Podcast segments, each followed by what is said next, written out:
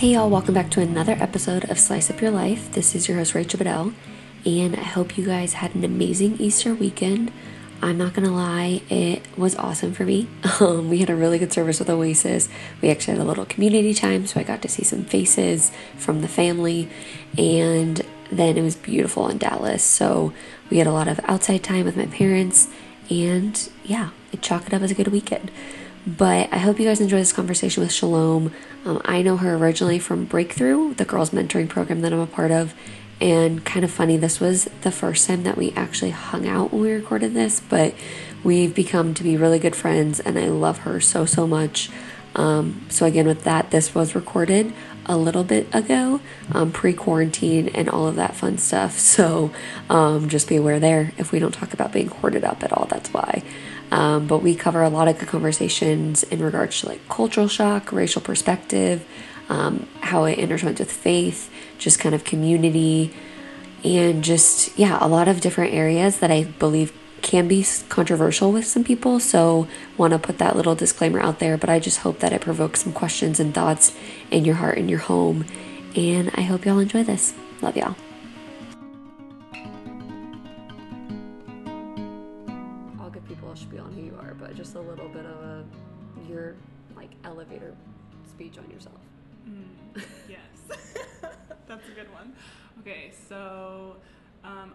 Originally from Nebraska. I've been in Chicago for right around eight years now.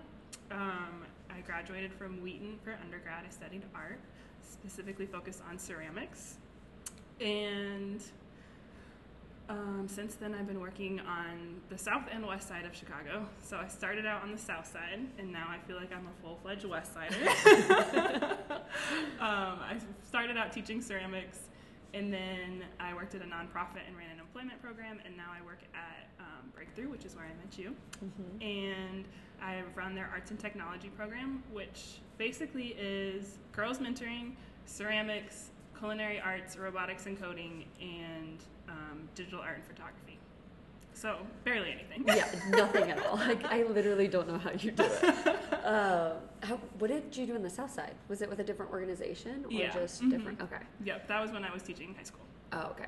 Mhm. And then okay, this makes more sense because we were talking about losing one of your students. I thought you Mhm. meant one of your like breakthrough students, No. and I was like, I didn't, I've never heard you refer to the girl as students. Yes. Okay, this I was makes a high school sense. teacher. High school teacher. Yep. And you, you taught art there, hmm I taught Okay. ceramics. ceramics. hmm So what made you get into ceramics? Like at Wheaton, did you like it beforehand? yes, I actually started in high school. Okay. Um, I took two or three classes in high school, and I really liked it. But when I graduated from high school, I was like, um, I can't imagine just like going and trying to convince people that my art is important for the rest of my life. So I was like, I'm not going to be an art major because it's not practical. Don't know what I would do with it. And I went in as elementary education. And then after my first year, I was like, I don't like this. and I don't know what to do because art still isn't practical. And then I had a conversation with my dad, and he was like, What do you think about being an art major? And I was like, It's what I want, but I didn't think you guys would support me. You're like, I'm glad you're on board with right this. because i wasn't convinced yet and so then that was like oh if he if he's supporting this then that means i can definitely do this Yeah. so i switched over and i had no idea how it was going to play out and somehow i've been able to do ceramics in every job that i've had which oh is crazy That is insane. Yeah. And it's actually really cool because at Breakthrough they have like a really good setup. Did Yeah. they have that before? You're, okay, Nope, so I you brought it in. it. Okay, I was gonna, when you were saying that you did a lot of your ceramic stuff there, I'm like, that's so cool that they just happen to have this. Yep. No, duh, No. of course. So you're when like, they I got hired me, they were like, "Oh yeah, we know that you really like ceramics, so we're planning on like inc- adding that to our programming." I was Okay. like, "Okay, cool, great." Perfect.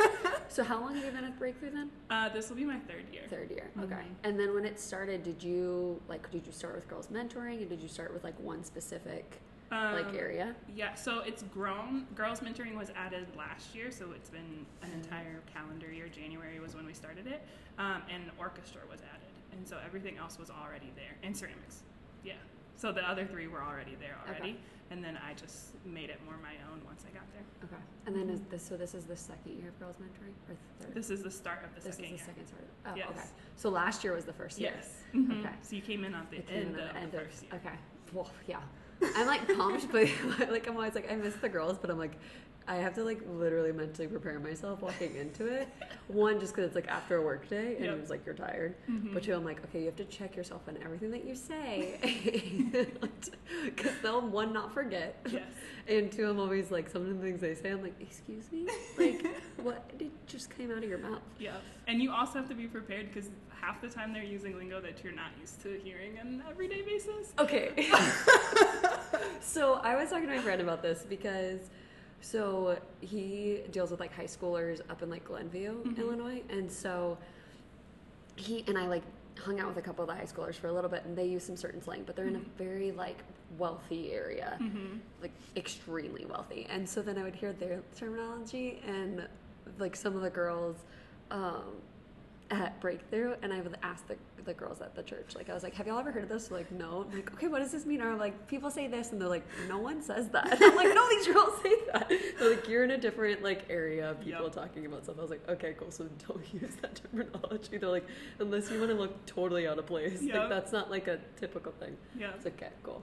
They got me real good recently. They were like um, talking about driving the boat, and they were like, "Do you want to drive the boat?" And I was like terrified because they were all giggling. So I was like, what is that "I have no idea what the right answer is, but I'm gonna guess it's no." yeah so then I later found out that it means like take a shot of alcohol. and I was like, oh my gosh Why do you guys know this? Why are you using this conversation? And Yeah. why are you asking me why- this? yeah, you guys are like 16 and under. Please Right. don't.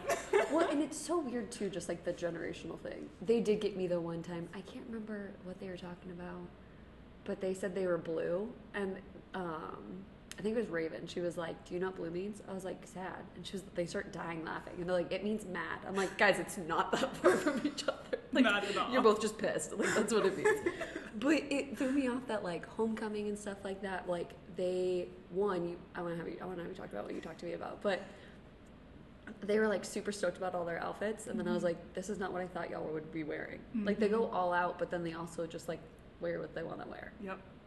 But- hundred percent. it's insane but okay so we so long story short for everyone else we had a walk in. we shalom and i were like we're gonna go to bed at 10 o'clock like we want to go to bed early like put ourselves in our own room i think we stayed up till like four talking Very likely. like we didn't get any sleep because we were talking the girls eventually went to bed like some of them did They left us alone. they left us alone. Like we could have easily fallen asleep, Yeah. but we didn't. But we talked a lot about a lot of things. Mhm. But talk to me a little bit about the whole like perception because I just found it super fascinating. Um, I mean, I came from like a wealthy area and like big a white female and literally know like nothing Mhm. other than mission trip stuff of like the whole entire thing of just how big of a deal like homecoming is and graduation and all of that Mhm. stuff in that perspective. Yeah. Um, so one of the things that was really interesting once I got to Chicago was like how big it's actually prom. Prom, Prom, is the big one. Homecoming is like yeah they like still go all out, but prom is where they like go all out, all out, and they have like um, send offs where like literally like their whole family and as many of their friends as they can get to come and that isn't having their own send off come, and they like they'll like have dances planned out. They'll have like a red carpet from their house to like have like the reveal of their dress and like they'll get custom made dresses which will easily be like a couple grand they'll get like red bottom shoes like That's, they were talking about like having like Chanel shoes. Yes. And I was like, excuse me. yep I'm like i don't even know how much these cost but No. like one time i actually did the calculations from one of my students when i was teaching and i think she was easily going to spend $5000 between her hair her dress her shoes um, and like her nails and makeup and all of that Oh my god. So that's not even including like the food, the car that they like the drive actual in, prom. the actual prom. Like when they do send offs, most of the time they have food for everyone at the house. Like it's a huge deal. It's kind of like the equivalent of a wedding. Okay. Um, yeah, so it's kind of interesting because a lot of times, especially with the young men, they don't really expect to get past the age of like 18 to 20. Mhm. Um, so it's kind of like let's celebrate these things early because we might not live to see like the bigger celebrations that we kind of view as normal later on in life. Mhm. Was that something that was like new for you when you moved to? Sh- I mean, I know I overheard like you talking. and We kind of talked about like Wheaton, how y'all had a Mhm. lot of racial things happen Yes. every or four years. Yes. But like, was that a big shock? Obviously, coming from like Nebraska. I mean, we talked about like I lived in Iowa for nine years. Like Yeah. it's pretty we- similar. like yeah, it just is like there's really not much going Yeah. on. Like, and so for me, like Chicago obviously was like the drastic thing. Like, was that really drastic for like realization of things for you? It was, yeah. I can't really remember like exactly how it felt, but my first introduction it was teaching. Like my senior year at Wheaton, I spent a semester. Um, I lived on the north side in like a wealthier area, and then I commuted all the way down to the south side and worked with these kids. And it was super interesting. Like I felt like every day I was down there, I was experiencing culture shock, Mm-hmm. but I felt more at home with the kids than I felt with like my fellow students. Yeah. And so even though there was like a lot of things that I wasn't familiar with or I didn't understand, like they welcomed me in and like I really felt like loved and understood by them and like they gave me a little bit more grace than the breakthrough girls do about not understanding things. the breakthrough girls are ruthless. Like they're the sweetest people, but they are so ruthless. they really are. oh goodness gracious. and their favorite thing to do is put you in a situation where you look dumb. Which is like literally all the time. Yep. Like I'm like I don't know how to respond to anything that you're saying. yep. oh my goodness. Like, yeah, that's like insane. You were telling me that, and I was like, this absolutely blows my mind. But I mean, Mhm. it's logical. It makes sense. And then I remember, I can't remember who I was talking to, but it's when we went to the bookstore, Yes. and one of the girls was talking about um, one of the books that she was gonna get. It's Soleil's, not her sister, Mia. Mia. Mhm. And so she's not one of the books she was gonna get. And we started talking about the hate you give. Mhm. And I was talking about like if they've seen the movie and they're like, yeah, but that's like kind of like whatever. And I was like, what do you mean that's like whatever? They're like, that's not that big of a deal. We're like used to hearing of that stuff. And I was like, Mhm. okay, cool. Like, I then I just feel like I'm like I want to talk to you more about this, but I don't even know how to ask because I feel so naive Mhm. and dumb in the situation Yeah. to be like, how do you talk about it? But like, it just is like I mean, you talked about when y'all were talking about like weed and stuff. Like, it's a Christian college, like a it's not a Bible college, is it? Just a It's Christian, college? Christian, yeah, Christian college. Mhm. And like the stuff that was happening there was like insanely extreme. Mhm. That like I don't even feel like happened to Iowa, which is like the number four party school. Like very like I can't even imagine what our racial like diversity is across the board. It's probably very low. We always Mhm. my teammate was black and she always made the joke. She's like I can count how many non-athlete like black Mhm. people are on campus Yep. in one hand. And I was like, you're not wrong. like we'd always be like, yeah, like all of our friends were like basketball players, football players, and then it's like Mhm. there's no one else. Yep. Um, so that's that's just been like the biggest thing for me at Breakthrough is it's like learning and seeing the other side and just being like less naive of it all. Because Mhm. especially like I grew up in Dallas, like a suburb of Dallas, Mhm. moved to Iowa for nine years. Like you come here and you're like, okay, your eyes are opened up in Chicago, but like they can be as closed as you want them to be. Yeah.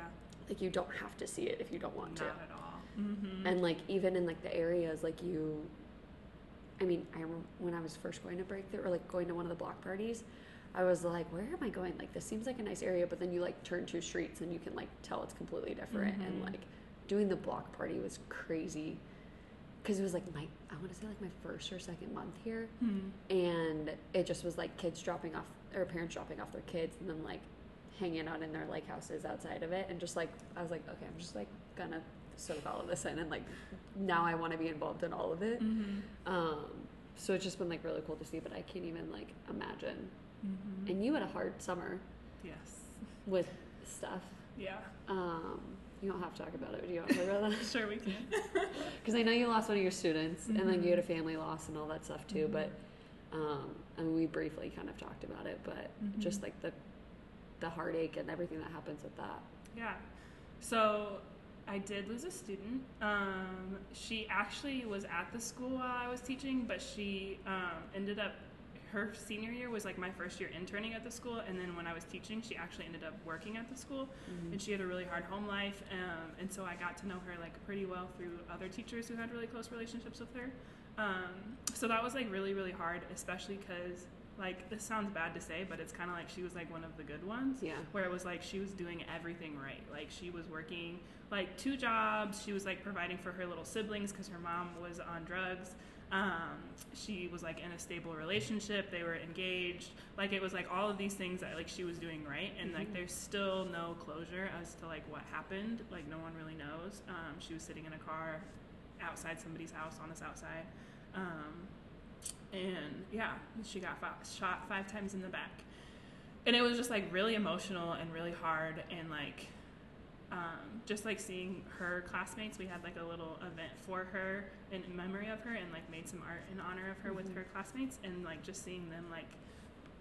I think it was almost harder because they weren't emotional Mm. in some ways. Like a lot of them were like, "Yeah, this is really sad, and like we really miss her," but like this is one of like many, many, many that we've lost. And like even just my experience, I've been working like in the city of Chicago, outside of Wheaton, for four years, and I've lost four people that I've worked with during that time.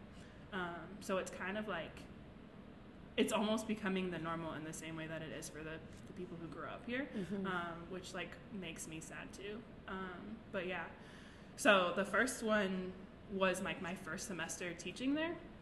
Um, so it was like while I was still in college, and I like had a really really hard time processing that, especially because like I said, it was like the culture shock between going back to Wheaton and being around Wheaton people, and then like dealing with like all of this like really real heartache and pain Mhm. and like loss and like i didn't know what to do with it because that was really one of my first deaths um, that i'd really been close to as well as like all of my students were like all dealing with stuff and there was like a whole lot going on like there was a riot at the school because of it and like all of these different things um, that i didn't know how to interact with especially as someone that was supposed to be like an authority figure Mhm.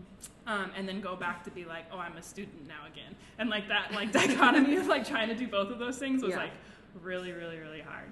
Um, but I feel like it was kind of like my turning point um, of like when I was going like I'm investing in Chicago and specifically in like these areas of Chicago. Mhm. Um, it was like either this is, this situation is so hard that I know I can't do it, or I'm like stuck in it because I'm like I can't I not. get- not do it. Yeah. hmm Yeah. And so um, I actually wrote a poem about it that I like did. I'm not really a spoken word artist, but like that was my attempt.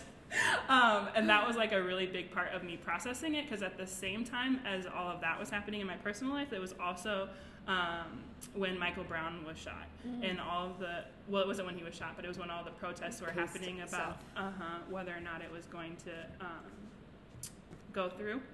And so, like, I was like working with my kids on the south side, and then I would like go to a protest, and then I would like have to go to class to talk about theology and with all of these people who like my roommate during the time was doing an internship in the loop at like a women's magazine and like doing Oh, free spa days You're like, screw you. yes we didn't get along very well it was real rough because she had like no idea what i was going through Yeah. at all Yeah. Hmm Oh my gosh. And then, so, what, did you have like a turning point of when you like that was your turning point? Really wanted to get involved, but you were already in school too. So, like, Yeah. were you already going to school to be a counselor? That was when I was at school at Wheaton, and so then I was Oh, just okay. doing my um, undergrad Art in art. Okay. Yes, and so I didn't really know at that point what I was going to do, and that's when I ended up teaching at the same school, um, and then I just kind of went from nonprofits Okay. into nonprofits from there. Okay. So, when Mhm. did you start school here? So that happened. I don't even know anymore. I feel like I've been in school for forever because I took a year off. Got it. Got it. Yes. Okay. so I think it was like 2015, 2016, something like that. Because you're going to, and you're going to school for counseling, Yeah, art Okay. therapy and counseling. art therapy, and counseling. Okay. Mhm. Yeah. we won't get too much into that. oh, just because I mean, with that too, like, so it's kind of funny because I probably just noticed that you may have been posting about it before, but I went to an event with one of my friends, and it was like with uh, it was entrepreneurs like in the Hispanic culture that were Mhm. talking. And Tanya, is that her name? Mhm, So yeah. she t- like presented about Healthy Hood, and so of Mhm. course I started following Healthy Hood, and then you were posting about it, and I was like, I don't know if I would have never put two and two together beforehand until Yeah.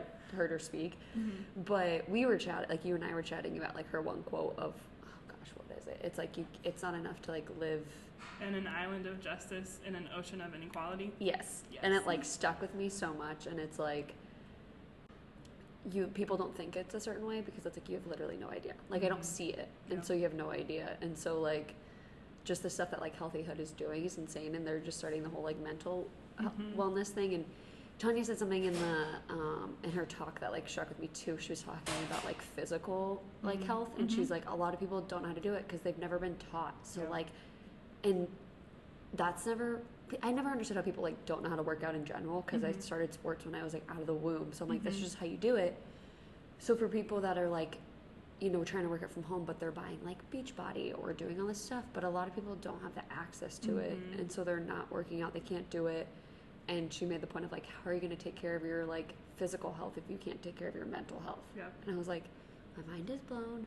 I don't want to be part of all of this. Um, so I just think like it's just been really cool to see like what everyone's doing. I mean, it's like a little bit of the time, and like she made a good point too of like for people who are like you know giving back to the community once they leave.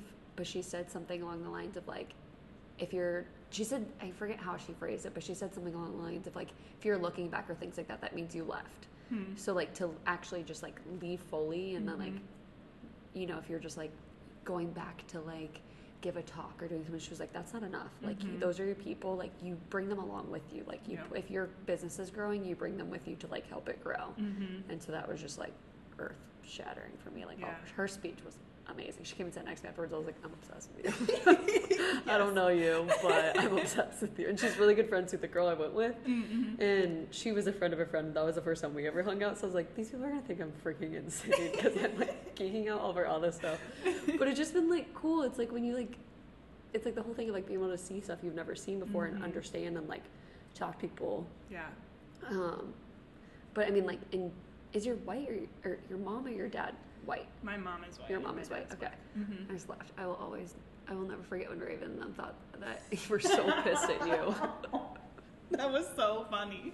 you betrayed them because you're half white. So here's the thing that's really funny about it. So the background story is, is that like mind you, I've been at this organization for three years and I've known most of these girls the entire time. Yeah. And so like literally like two months ago, one of them we were in girls mentoring and like somehow she realized that I was biracial, so I was half black and half white.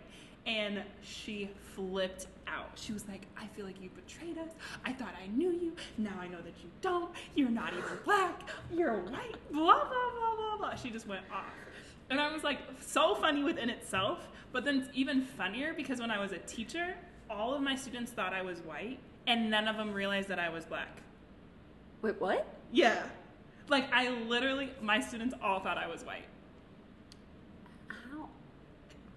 So, my only explanation for it is that working as a teacher, first off, I was like 22, Okay. and I, um, my oldest student was like 19.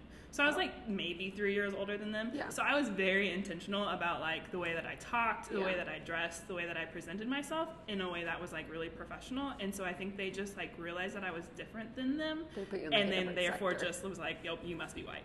And then here, mm-hmm. breakthrough, it's like now I'm like 27 and they're like 12. Then so it's like care. so it's like I just wear I really wear breakthrough t-shirts all of the time. So I'm wearing Yeah. like t-shirt and jeans or leggings and Tim's and like I feel a lot more closer to like what they expect black people to be like. So then therefore they think that I'm black. Okay. Yep. That makes that makes more sense. Oh, so one thing, actually, so you went to a Christian college. Was that Mhm. something that was like we kind of had briefly touched on this before, but like, was that something that you like grew up with like a long time, or it was just like instilled in you and you wanted to like continue with that? Yeah. So, um, yeah, I grew up in a really Christian family. My dad runs his own nonprofit. Um, it's called Mission Nebraska, and so they basically like their goal was instead of creating another church to like connect the church in Nebraska. Um, so yeah, it was like always really an important part of our lives growing up, and um, so then actually when it was time to go to college, my sister went to Wheaton before me, and they had been like, "There's no way that Shalom would ever go here because I was always the one that like wasn't academic, and she was the one who's like loved academics and was really good at it, and so they're like, everyone at Wheaton is like super type A and blah blah blah, and like." Like my sister like was convinced that I would hate it, Mm-hmm. which she wasn't completely wrong. But anyways, so then at one point I like was like I don't know where I want to go. I have no idea what I want to do with my life. I don't really know that much about college other than the fact that I'm supposed to go and my siblings went before me.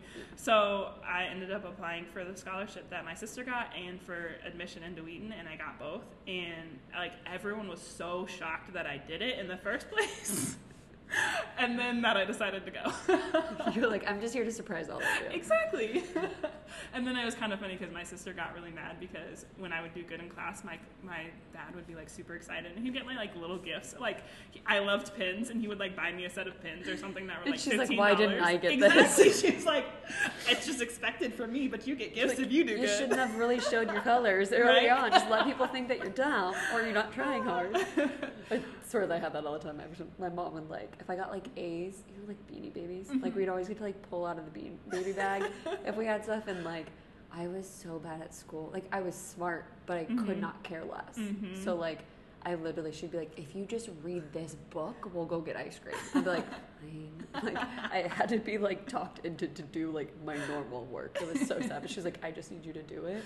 So we're just gonna do anything you can Yeah. to get your grades. I'm like, yeah, pretty much. Yeah. My family didn't do it until I was in college, which is funny because that's when you're supposed to be the most independent, and they're like, "Oh, here, let me give you little prizes for Well, they probably good." missed you too. Yeah. They were like, oh, we want to do all this stuff. Yeah. Um, but yeah, so I went to Wheaton, and I think it's interesting, like thinking about it now. Um, but I went into Wheaton being like, I was well, I was homeschooled from like the beginning of school until middle school, and Okay. so I was like always around Christian people. And then high school, I went to like a really diverse high school in Lincoln, Nebraska, so it couldn't be like that diverse, but it was actually really diverse in far as like um, country wise. Like we had Oh, like okay. 50 different countries. Like there's a lot of refugees Oh. and immigrants in Lincoln for some reason. I don't know why they choose there to settle, but they do. Okay. so it was like a lot of like different diversity that way, other than just being like oh white and black. Yeah. Um, so that was really interesting, but like I had a really hard time like connecting with people because like there was just a lot of differences. Yeah. And so when I was like going into Wheaton, I was like, it's gonna be so easy socially. I'm just gonna have a hard time academically. Yeah. And then it was like the complete opposite. opposite. Like I was fine academically. It didn't really. It was like not easy, but it wasn't like backbreaking hard. Yeah. Um, but socially, it was like really, really difficult, and like I felt like that was where I started to learn myself about like racial inequality and like Mhm. things that were going on and experiencing it for on a personal level for the first time. Yeah. Um, so that was like really hard, and I think that that like really impacted my faith in a lot of ways.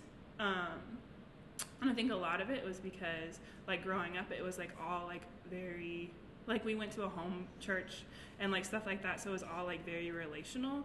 And then um, then being at Wheaton, I was like in some ways it like started pushing me away from my faith because I was like I've never been treated so poorly before. Yeah. And like if this is how like the main majority of Christians treat people, like that's not what I want to believe. That's not what I want to be a part of. Mhm. And so um, since then, it's kind of been a journey of like figuring out what that means and realizing that there are a lot of people. There's a community of people who's like um, very intentional about incorporating like both faith and social justice work Yep. and like what that means and what that looks like. I was gonna say, because how did that like affect you? Because I like, so my mom works. She's a nurse practitioner for oncology. So Mhm. like, I growing growing up, I didn't like really believe anything. We went to church when I was like growing up, growing up, but like Mhm. I didn't do anything with it. And then I asked her. I think I asked her like probably in college if she believed in anything. She was like, I have to to do what I do because she deals with people like dying on a daily Mhm. basis to believe that there's like afterlife and or like going to heaven. And like, but whenever it's like literally like shit happens and like you know someone gets diagnosed or someone relapses or dies out of nowhere she's like why does this happen i don't understand this or like Mhm. when my uncle died out of nowhere like in a heart attack she was like this is just like cruel like a cruel joke by like god Mhm. And it's like what d- has that affected you at all especially like seeing what you've seen like teaching and being in chicago Um, honestly, yes, but not to the same degree. Um, because I think for me it was like, like there's always been pain and suffering in the world. Like Mhm. I like, even though it doesn't always make sense, like it's always kind of just like been there. yeah And so to me, it's more like what pushed me farther away was seeing how like Christians treated other people Yeah. more so than seeing pain and suffering. Um, and so, yeah, in some ways it's interesting because like I've like talked, like talked to a lot of people who like associated as like, oh, like that's not my God. Like we don't worship the same God if you can treat people like that. But it's like still within Christianity. but yeah, and so yeah, I think that's been one of the big things is like figuring out like what is the community of faith that like I can be a part of. Um, I actually listened to a really interesting podcast recently um, that was on the liturgist. It's about anti-racism, Okay. and there's this guy named Andre Henry, and he like um, has done a lot of different work. He like is a songwriter and was a pastor, and then worked with like Relevant magazine, um, and had like some really bad experiences. And like he was like that was one of the first times that I had like heard somebody like really state state it like fact like the church was like once I found out or once I started like discovering more about racial justice, like that was the point that like pushed me more away from Christianity. And like ha- hearing some of him talk like he was talking about um, this series that he wrote about called The God of the Ghetto. Okay. and about like in Exodus, like the story of um, God delivering um, the Israelites from um, Egyptian rule is like really actually like him caring about their body and about like these people who lived in the ghetto and like that he chose them to be his chosen people and like all of like what that means um, and so like that was like really important to me um, learning more about what that means and what that looks like and realizing that like there's like biblical evidence for the fact that God cares about these people. Yeah. And a lot of times I'll have conversations with um, Christians from like Wheaton and from other people like that who will like be like, oh, like you really seem to be posting like a lot about like social justice or like about racial justice and like I don't really understand why. Um, like like I feel like how is that impacting your faith and like stuff like that and like a lot of times people conflate it as like they're opposing each other but realizing that like no like that's like God cares about our spirituality but he also cares about our body and our physical circumstances and we can't separate the two. And I think like for me, this is like such a naive thing to say, but it's like we were all created differently and for like that exact reason. Mm-hmm. Like you know what I mean? Like tall, short, black, white, Asian. You know what I mean? Like mm-hmm. there's like every. It's like the thing of it's like all colors, all everything, all shapes, all sizes, and it's like. It's the joke. I like. I like always say the thing of like I'm obsessed with like sunrises and sunsets, mm-hmm. and it's like how can I say God created something that beautiful, but not like look at other people or look at yourself and not think the same thing. Yeah.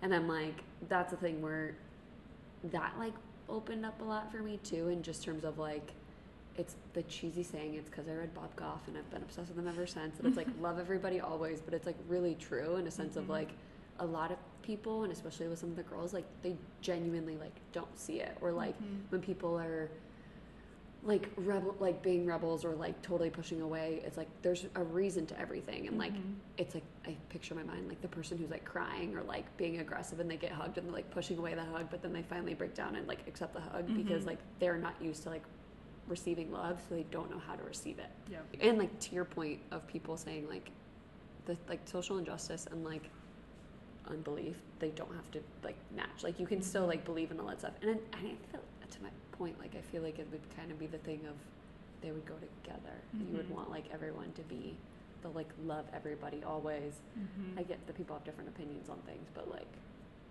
i'm also like it's not that hard I think it's really interesting, even just like being biracial, and like Mhm. my mom's family does not get it at all. Um, and it's interesting because like to me, it's like you've had a person of color in your family yeah for 30 years. Like how, how do you not get it Yeah, and they just like like they put it as like try try to make it something that they understand already, and so they're like, oh, you're the same as me. But it's like, no, I'm not the same as you. So like when I went to Wheaton and came back and started talking more about like race and like things that were going on in Yeah. school, like my cousins were like, why are we talking about this? like, like they literally like one of them blamed it on like the guy I was dating at the time. She's like, oh, ever since you've been dating so and so, like you've been talking about race a lot more. And I was like, no, it's not because I'm dating him. It's because this is my experience. This Yeah. is like me, What and like yeah, this is like what I'm experiencing. And I honestly, I make him talk about it more than he makes me. he's like i don't want to talk about this anymore please can we stop. Yeah. did your parents get a lot of like flack when they were dating or getting married Um, yes. okay my dad told me the story again recently. Um, from so my mom is from like a super conservative like preacher's family, okay and they like do mission work and stuff like that. And so when my dad asked for permission to marry my mom, my grandpa's first response was, "Oh, so you have a thing for white women?" Yeah. So somehow my dad just looked past that and waited for the He's like. I'm still going to get want to get married into your family. Right? It's fine. So then they he was like, "Oh, I have to pray about it." So he prayed about it for 6 weeks. Which is insane. Like I don't know what I would do if somebody told me that they were going to pray about it and then came back like- 6 weeks later. Especially on like that topic. Yes. Like I feel like usually if you ask a dad, they would just usually say yes. Yep. like, I feel like That was not my father's experience. So then, when he came back after six weeks, he goes. So I feel like like what God revealed to me was that um, that He provided everything that I was that I've been asking for in a husband for my wife. He's just wrapped differently than I expected, which is like somewhat insightful and somewhat problematic. Yeah. I'm like, I don't know how to like, absorb that. Like, in a way, it's kind of sweet because he's just being genuine. He was like, I mm-hmm. didn't expect my daughter to marry a black guy. yes. But at the same time, I don't know. It's because, and like, I don't remember where I heard this. It may have been a podcast. I feel like this conversation I had in person, though. But they were like, when people say, oh, I don't see you differently, mm-hmm. it's like, no, that's a problem too. Yep. Like, mm-hmm. we, like, you're different. Like, you are different. Like, Yep. I mean, there are a lot of different ways people are different. But, like, mm-hmm. when people, like, growing up, I think I always used to be like, but I don't like, I don't like notice or I don't like I thought that was like the good thing to say. And it's like, no, you like should notice. Like Mhm. if someone is different in any way, shape or form. Yep. And like also you're just being naive, like you know Mhm. what someone's skin color is. I'm sorry, like Yes. you're literally Mhm. not blind. But Yep. like in a sense that it like of how it impacts you. Like Mhm. does it really trigger you differently or things like that? And it's like we did a thing at work one time with it was um schema, like like your schemas and things and like how you react. And so they were talking about we were talking about like it was like the workplace stuff, so like male and female, but they Mhm. also went into like racial things too. And it's like if you're, it was like cops' reactions of things of like if they see like a glimpse of someone and it's like a white guy versus a black guy, what they think they're holding, and it's Mhm. like the white guy was actually holding the gun versus the black guy was actually holding like a microphone or a hairbrush Mhm. or whatever. I mean, it's like the stereotypical movie stuff. Mhm. But it was so interesting of like people's schemas of how our brains are just wired because it's Mhm. like how are stereotypes even made? Mhm. Like when we're born, I don't know that like there's a stereotype for like white people or black people or Asian Mhm. people or Indian people. You know what I mean? Like Mhm. you're obviously taught that in any way, shape, or form. And like Mhm. same for like gay people. Like there's Mhm. all these different things that I'm like, in some way, or some way or, or form, we are taught that Yep. whether it's our families or social Mhm. media and i feel like that's a big thing of it now too is it's like we're so over inundated with media and all these opinions and all these things Yeah. But it comes through so early so early because I remember growing up, like my dad would always make a big deal about like which dolls we had. Like I remember Mm. one time my aunt, his sister gave us a white Barbie and he like would not give it to us. He was like, "We have to find you a black doll." And so I don't remember when that was in comparison to this memory, but like we had this dollhouse. My sister had this dollhouse, and it had two families: a black family and a white family. And we would actively fight over who got to be the white family. So at some point, we You had already, as a black child, as someone with not white skin, we had already internalized the message that white was better. yeah Like that's crazy. did your dad talk to you that like have a conver like he made the point of saying like we need to find you like a black doll but like Mhm. did he have a conversation with you in terms of like how things could be different or how you would be treated differently no, not really. okay No. i was like i don't know especially too like if it's like interracial too yeah. Mm-hmm. Did you feel like growing up that you got looked at weirdly because your parents were an interracial couple? Um, I didn't really notice that as much, but I do remember specific times when I like realized that I was different at a really young age. Um, like even we spent a lot of times around my mom's family because all of my mom's family lived in the same city as us, Mm. and so we would like go over there like at least once a week. Um, and so we would have like um, Christmas cookie baking day, and we would all make cookies for literally the entire day. And like one time, one year, I was probably like seven or eight, maybe. I like was crying underneath my grandma's bed, and my sister came and like asked me what was wrong, and I was like, I just feel like if my cousins were not related to me, they wouldn't be friends with them because I've never seen them around anyone else who looks like me. Oh. for some reason in my eight year old head, I'd like figured that out. Yeah. Um, or like another time we were like swimming in the lake and like we like were going underneath like grabbing handfuls of mud and then like coming up and like it was like my second cousin or something that was like we came up and she like looked at me and she's like did you smear mud all over your face like she like like she had just noticed that my skin was different than hers like in that moment so there's just like very specific things where i was like i remember at a young age being aware of it but i didn't really understand like what it meant and i didn't really have many conversations with my dad about it Yeah. mm-hmm. Oh gosh. It's like, what do you even say in those situations? especially as a little As a little kid, because Yeah. well, you probably didn't even understand too at the like at first you're like, what are you talking about? Like Right. now you'd be like, you want to fight about it yeah. Do you want to? Do you really want to go there right now? yes or no? Oh goodness gracious. But yeah, like going off of that too, like I think one of the things that we talk about a lot, and especially in like racial justice, is like can black people be racist, and like realizing like how much like white supremacy and like really like we we all have to like work through our biases. And like in some ways I still have biases against like myself Yeah. and like things like that and like working through those things. And like um, that's one of the reasons why I'm really interested in the work that they're doing at Healthy Hood um, because at school I'm learning a very like westernized white way of doing therapy and it like goes against things that I believe. Um, like I believe that healing takes place in community. Yeah. and like way i'm learning therapy is like the only way that you can do therapy is like meeting one-on-one with one client and if you can't have any relationship with them outside of that one-on-one meeting Are you going to be part of it? yeah so basically like the whole idea is that they're offering free mental health services and the way that they're doing that is by getting people who are licensed therapists to just donate one session every two weeks Okay. and so, yes, I am going to be a part of it, which is So really exciting. exciting. so even though I'm not licensed because I'm in school, it still counts. Okay. Um, because I would, I'm like next this fall, I'm going to be doing my practicum, so I'll be Right. doing counseling through school anyways. Yeah. Um, but yeah, so they had 70 some people respond, which means that they have 70 spots for the community to get free mental health care. That's counseling. amazing. And so this is like the first time that anything has been done on this scale, Mhm. which is like really, really exciting. Um, but one of the things I really loved about it was she was like, okay, so we don't have a lot to offer you guys, but you guys can be a part of our fitness classes for free, which they're only $5 a Anyways, I know. But it's like, you can come for free. She was like, because what I really, really want is for you to be like, shaking that ass in, in class, like doing Well done, yeah. right?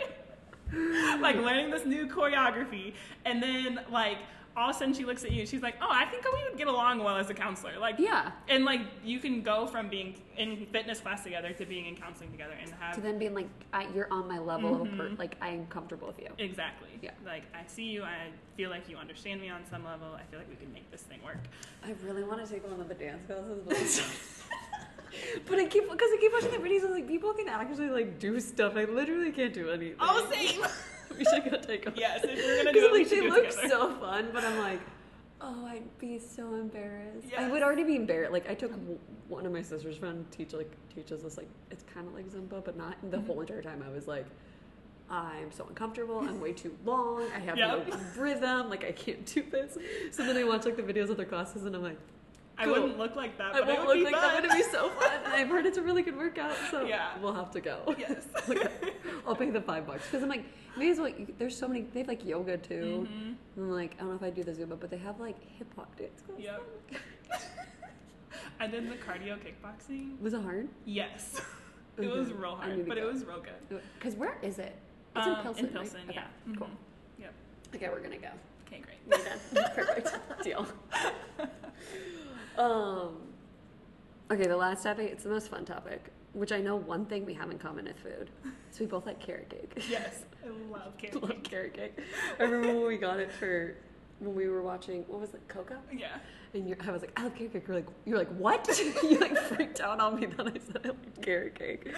Um, but we'll get to what your favorite pizza is. But like, favorite food is it like Chicago? Did you find some? Is there anything that you're obsessed with, or just in general?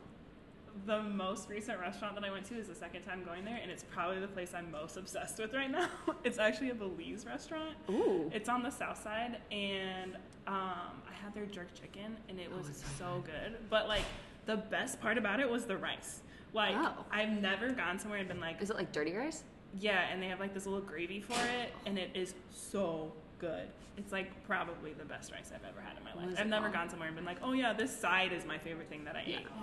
That was definitely true. Except for the where do we go gonna get? Oh, chicken? Ina Mae's. Ina Mae's. Their biscuit. That I could so eat good. 15 of those biscuits. Like I was like, all I want is biscuits right now. Yep. Like everything else was good, but like the mm-hmm. biscuits were freaking unreal. yes. Last question of it all is, what's your favorite slice? So before I went dairy free, Oh yeah, shake. which was a year ago, my favorite. So I really like Lou Malnati's, but the best one I had, I only had it once. It was called Due.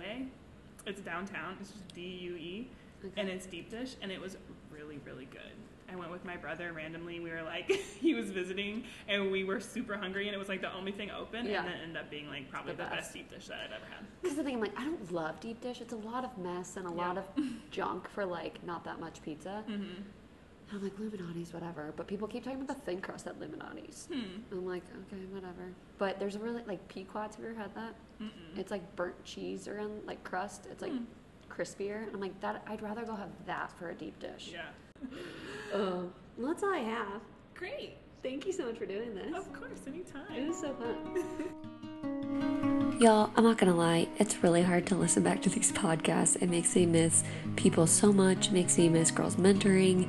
Um, but it was so good to re listen to this conversation, and I hope you guys enjoyed it. And like I said, I hope that it provokes some questions in your heart and your home, um, just about how you're your perspective on a couple different things. And I think it's always good to check ourselves, check our hearts, and kind of just see what we're putting out there. So I hope you guys enjoyed it. Also, I'm going to link Shalom's Instagram, her art Instagram in the bio. She does some amazing stuff, and I just want to promote her work because I just love it so much. But, anyways, that's it for Slice Up Your Life. I hope you guys are doing well, staying safe and sane, and I love y'all so much.